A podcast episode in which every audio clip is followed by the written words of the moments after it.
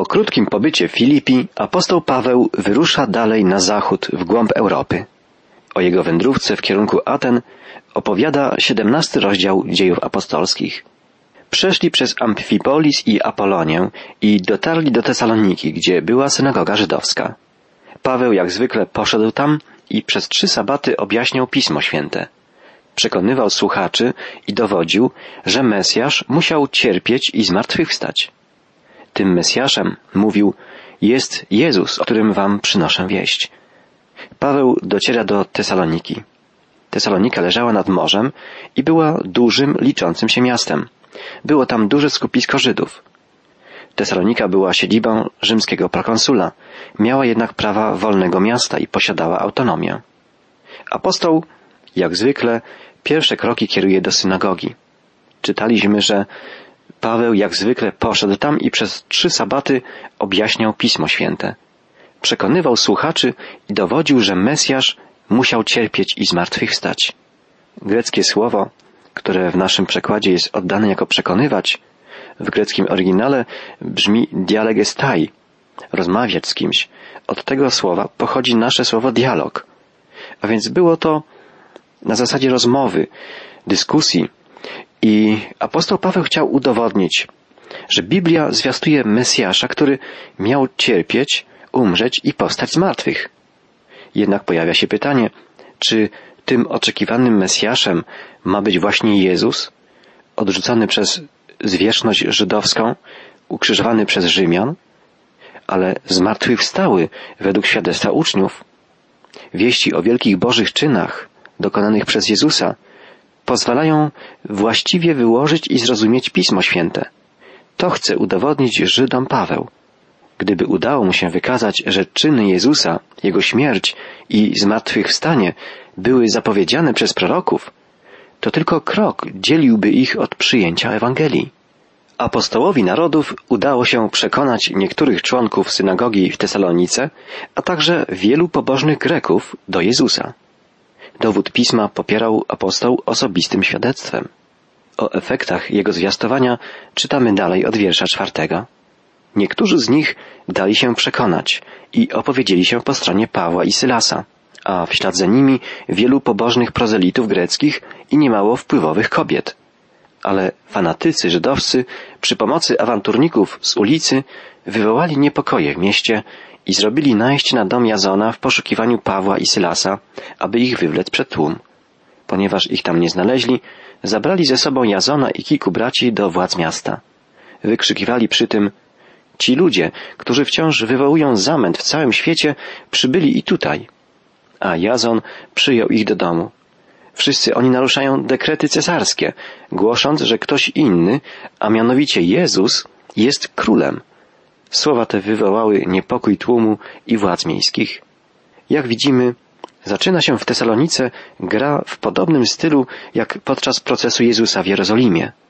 Żydzi, którzy sami oczekują przyjścia Mesjasza, mającego zniszczyć wszelkie pogańskie potęgi, także władzę państwa, interpretują wieść o Jezusie królu jako zdradę stanu, jako wystąpienie przeciwko władzy cesarza.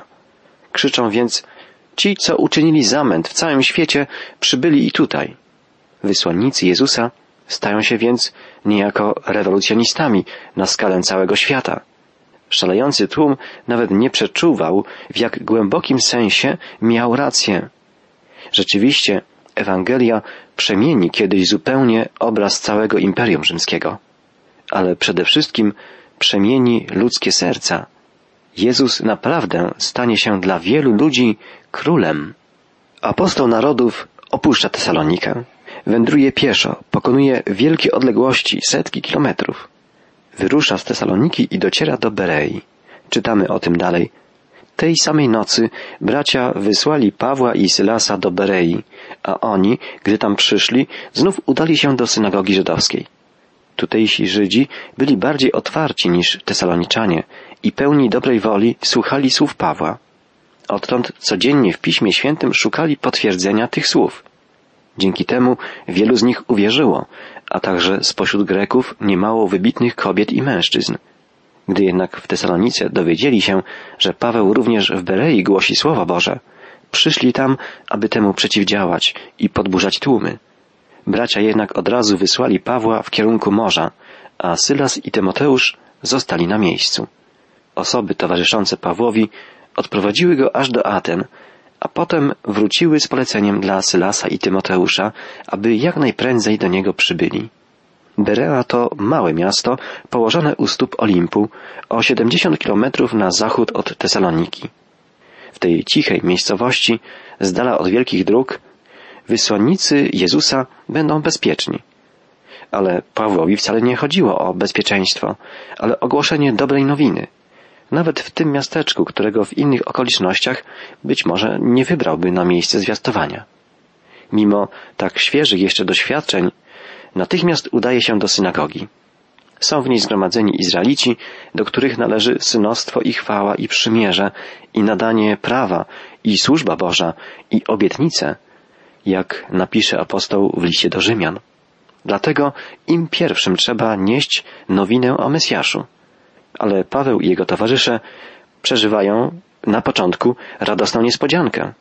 Ci Żydzi byli szlachetniejszego usposobienia niż owi w Tesalonice, czytamy. Przyjęli słowo z całą gotowością i codziennie badali pisma, czy tak się rzeczy mają. Tego pragnie każdy zwiastun biblijnej prawdy. Nie chodzi o to, by w zachwycie i uduchowieniu przyjmowano Słowo Boże, ale żeby na podstawie pisma gruntownie zbadano, jak się rzeczy mają i aby decyzja o przyjściu do Jezusa była jasna i pewna. Wielu z nich uwierzyło, czytamy również niemało wybitnych greckich niewiast i mężów. Powstaje następny mieszany kościół, mieszana wspólnota złożona z Żydów i Greków, którzy uwierzyli. Przy silnych powiązaniach pomiędzy Żydami i przy wielkiej ruchliwości ówczesnych ludzi w sposób nieunikniony musiało jednak nastąpić to, co się stało.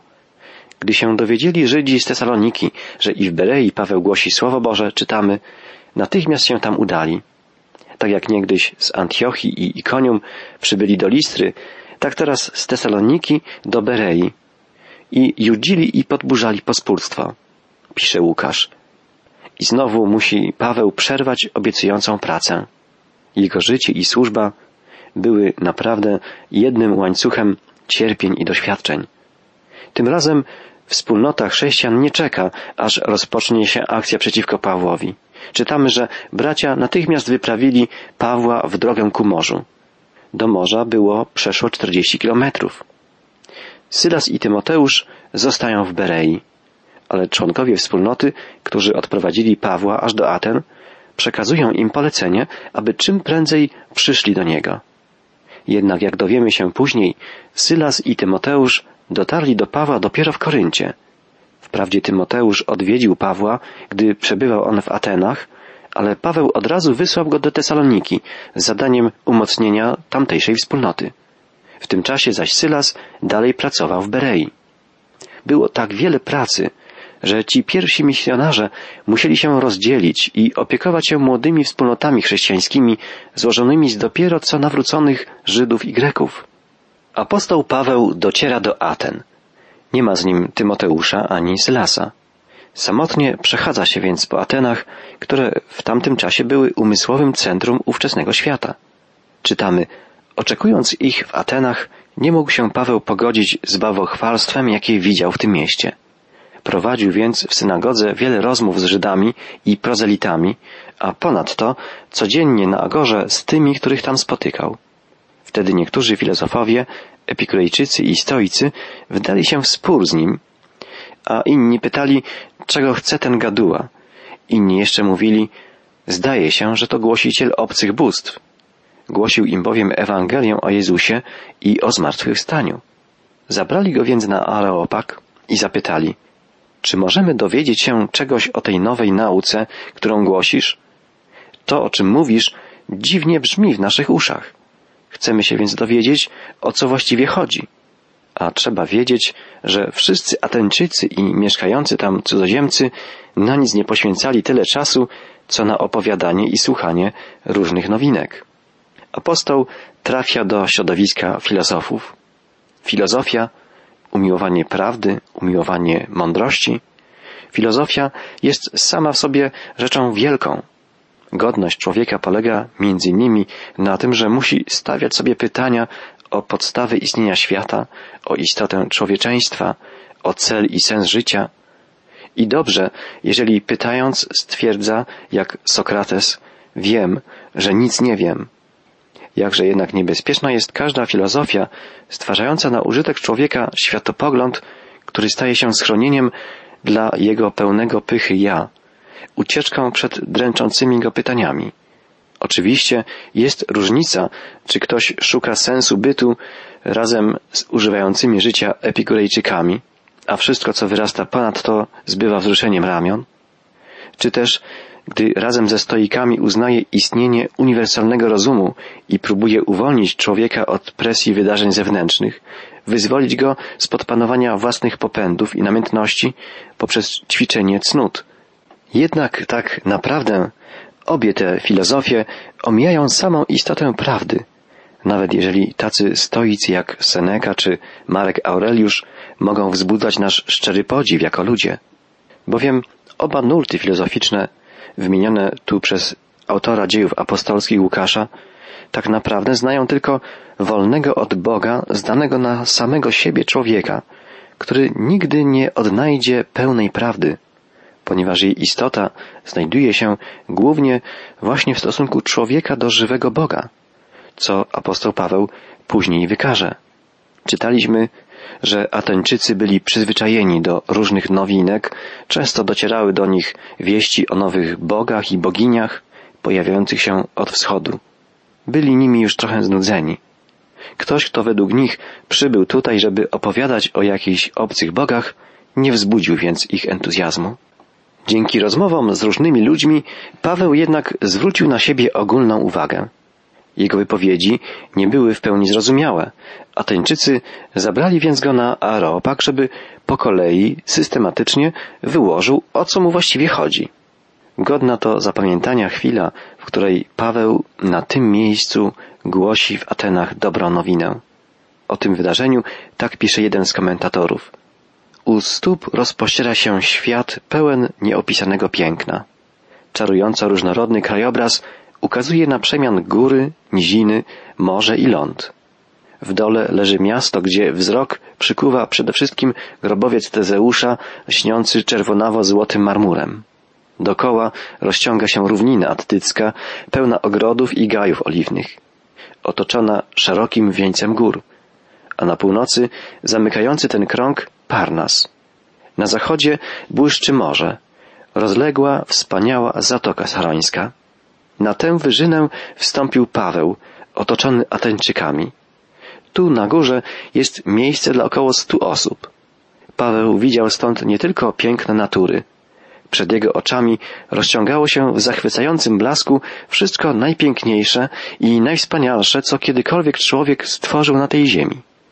I Paweł miał na to oczy otwarte. Wydaje się, jak gdyby swoją słynną mowę na Areopagu odczytywał z tej natury, z tych dzieł sztuki, tego ludu, którego spojrzenia otaczały go ze wszystkich stron.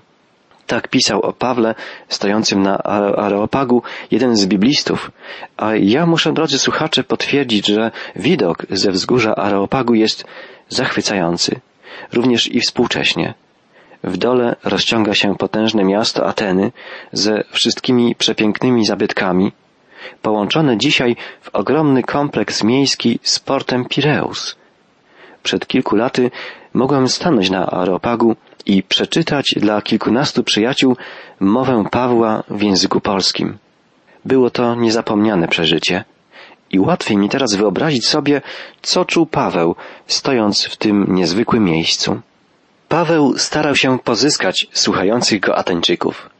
Zauważył w nich pewien rys religijności. Ateny uważane były w starożytności za miasto pobożne. Apostoł rozpoczyna więc swoją mowę od słów Mężowie ateńscy, widzę, że pod każdym względem jesteście ludźmi nadzwyczaj pobożnymi. Chodząc po mieście, przyglądałem się z uwagą waszym świętym miejscom i natknąłem się na pewien ołtarz, na którym jest napis nieznanemu Bogu. Oddajecie więc cześć Bogu, którego nie znacie – a ja właśnie przynoszę wam wieść o nim. Ten Bóg stworzył wszechświat i wszystko, co istnieje, ale jako władca nieba i ziemi nie mieszka w świątyniach wzniesionych przez ludzi. Nie jest on zależny od ludzkich świadczeń, bo sam każdego obdarza życiem, tchnieniem i wszystkim. Każda religia jest w istocie rozdwojona. Wyobraża sobie w jakiś sposób Boga i jest zarazem na niego ślepa. To rozdwojenie wyczuł Paweł u Ateńczyków, widząc ich ołtarz poświęcony nieznanemu Bogu. Wznosząc taki ołtarz, dowiedli bowiem, że mimo świątyń, obrazów i ofiar, nie ma w nich radosnej i spokojnej pewności istnienia Boga. Do niepewności tej i skrywanej za nią podświadomej tęsknoty nawiązuje Paweł. To, co czcicie, nie znając, ja wam zwiastuję. Całą filozofię i naukę, z której dumne były Ateny, można określić mianem niewiedzy, nieznajomości tego, co najważniejsze, co człowiek powinien znać i czego powinien być całkowicie pewien. I o tym właśnie mówi Paweł. Wysłannik Jezusa nie kładzie jednak kresu tej niewiedzy, prezentując w zamian prawdziwą wiedzę lub wyrozumowaną filozofię religii. Nie. Apostoł po prostu zwiastuje, stojąc pośrodku Areopagu, otoczony filozofami, nie jest w stanie uczynić nic innego niż czynił w synagogach Tesaloniki i Antiochii. Tu także zwiastuje dobrą nowinę o wielkich Bożych dziełach, o Chrystusie. Pojawia się główny zasadniczy rys mowy Pawła. Cała filozofia grecka i światopogląd miały w dużej mierze zabarwienie religijne. Mówiły o Bogu, ale jasnym pewnikiem był w nich tylko człowiek i świat, a pierwiastek boski pojawiał się na dalekich krańcach myśli jako coś niepewnego i wątpliwego. Świadectwo wysłannika Bożego przeciwstawia się temu. Paweł nie operuje teoriami, pojęciami czy wnioskami na temat wielkiego nieznanego, ale po prostu i zwyczajnie z radosną i pełną czci pewnością mówi do swoich słuchaczy Bóg. Jedynie Bóg jest tym, co pewne, trwałe i jasne. Świat ludzkość i życie każdego człowieka z osobna, w nim dopiero zyskują oparcie i sens. Bóg stworzył świat i wszystko, co na nim, rozpoczyna apostoł. Świat jego promienna, widoczna stąd z areopagu piękność powstały na słowo Boga, Stwórcy. Nie mają sensu wszelkie religie, które próbują na różne sposoby zadowolić Boga budują mu piękne domy i chcą wyświadczać mu różne przysługi, jak gdyby czego potrzebował, podkreśla apostoł. On daje, bo do jego natury należy tworzenie i dawanie. Powinniśmy za Janem z Czarnolasu wyznawać Wdzięcznym Cię tedy sercem, Panie, wyznawamy, bo nadto przystojniejszej ofiary nie mamy. Apostoł Paweł chce uświadomić mądrym Grekom, że wszystkie religie, i te prymitywne, i te wyrafinowane, tracą rację bytu w konfrontacji z Ewangelią. Przynosi ona bowiem dar w postaci słowa samego Boga. Apostoł chce też podkreślić, że Bóg kieruje całą historią. Mówi dalej, on to z jednego pnia powołał do istnienia cały rodzaj ludzki i dał mu całą ziemię na mieszkanie, wyznaczając mu czas i miejsce do życia. Uczynił tak, aby ludzie go szukali i znaleźli, choćby po omacku, bo on jest przecież tak blisko nas. W nim bowiem żyjemy i poruszamy się, a także, jak powiedzieli niektórzy z waszych poetów, należymy do jego rodziny. Apostoł Paweł Poznał już wiele ludów, wiele narodów, wysłuchał ich historii, a teraz stoi na ziemi, która ma historię szczególną, wybitną. Ale nawet ta historia jest niczym sama w sobie. W nieogarnionej zawierusze i pędzie dziejów jedynym pewnym i niezawodnym oparciem dla narodów jest Bóg, który ustanowił dla nich wyznaczone granice czasu i granice ich zamieszkania. Sens istnienia narodów i ras jest tylko jeden – żeby szukały Boga, czego może nie wyczują i nie znajdą, mówi apostoł. A czy Boga można znaleźć? Paweł nie miał co do tego żadnych wątpliwości. W liście do Rzymian napisał, to co o Bogu wiedzieć można, jest dla wszystkich jawne, gdyż Bóg objawia to, bo niewidzialna Jego istota, to jest wiekuista Jego moc i bóstwo, mogą być od stworzenia świata oglądane w dziełach i poznane umysłem. A teraz apostoł mówi, nie jest On daleko od każdego z nas, bowiem w Nim żyjemy i poruszamy się i jesteśmy. Tak, Paweł stwierdza, że stan bez Boga w ogóle nie istnieje. Bóg obejmuje bowiem każdego człowieka i każda jednostka co krok dostrzega wieczną moc i chwałę Boga w jego dziełach. Czuje ją w każdym uderzeniu serca, w drgnieniu mięśni, w każdej sekundzie życia, które trwa tylko w Bogu i dzięki Niemu. To właśnie apostoł Paweł zobaczył w wierszu greckiego poety. Z jego bowiem rodu jesteśmy. Życie wewnętrzne człowieka, jego dążenia i byt są darami Boga. Nie możemy jednak powiedzieć, ja i tak należę do Boga, odnajduję Go w naturze, noszę Go w sobie. Nie, to nie wystarcza. To, że jesteśmy stworzeni na podobieństwo Boga i że cały świat stworzony jest przez Niego, uświadamia nam, jak wiele utraciliśmy upadając w grzech. Musimy więc przyjąć Ewangelię. Musimy przyjąć Boży dar. Musimy wrócić prawdziwą i żywą drogą do naszego Stwórcy, naszego Ojca, poprzez wiarę w Jezusa Chrystusa.